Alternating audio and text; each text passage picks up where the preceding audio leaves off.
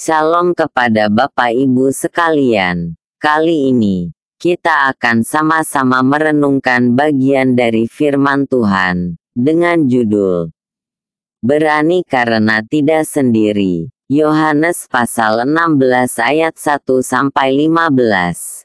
Sendirian kadang bisa sangat menakutkan. Apalagi jika ada kemungkinan bahwa bahaya sedang mengintai. Oleh karena itu, sering kali orang sangat membutuhkan teman jika harus melewati jalan yang sepi dan gelap apalagi berbahaya.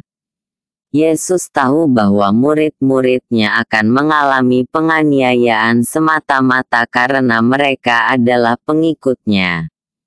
Yesus memberitahukan hal itu supaya mereka siap jika tiba saatnya. 1-4a Yesus pun memberitahukan bahwa dia tidak akan ada lagi bersama mereka secara fisik. 4b-5 Dua berita dalam dua perikop ini sungguh mengejutkan dan menakutkan. Bagaimana para murid bisa menjalani hidup tanpa Yesus terlebih lagi dalam penganiayaan. Akan tetapi, Yesus tidak membiarkan mereka ketakutan. Yesus tahu bahwa murid-muridnya tidak akan bisa menjalani semua keadaan itu sendirian.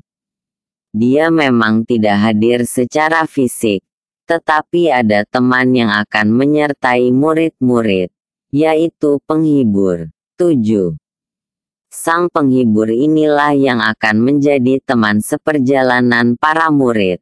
Berita menakutkan di bagian awal ternyata diikuti dengan jaminan bahwa pengalaman menakutkan itu tidak akan mereka jalani sendirian atau hanya dengan kekuatan mereka sendiri.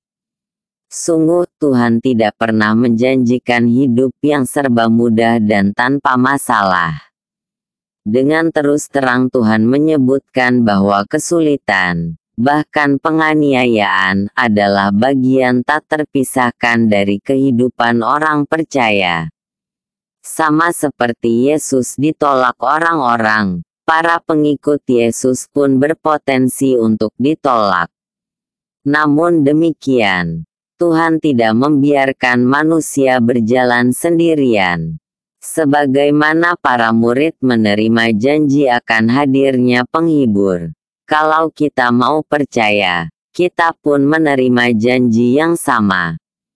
Saat ini, mungkin ada yang diusir oleh keluarga karena kepercayaannya kepada Yesus, tidak bisa beribadah dengan leluasa, atau tak memiliki izin mendirikan gereja.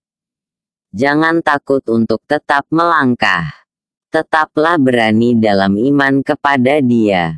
Kita tidak pernah sendiri. Ada penghibur yang menemani kita.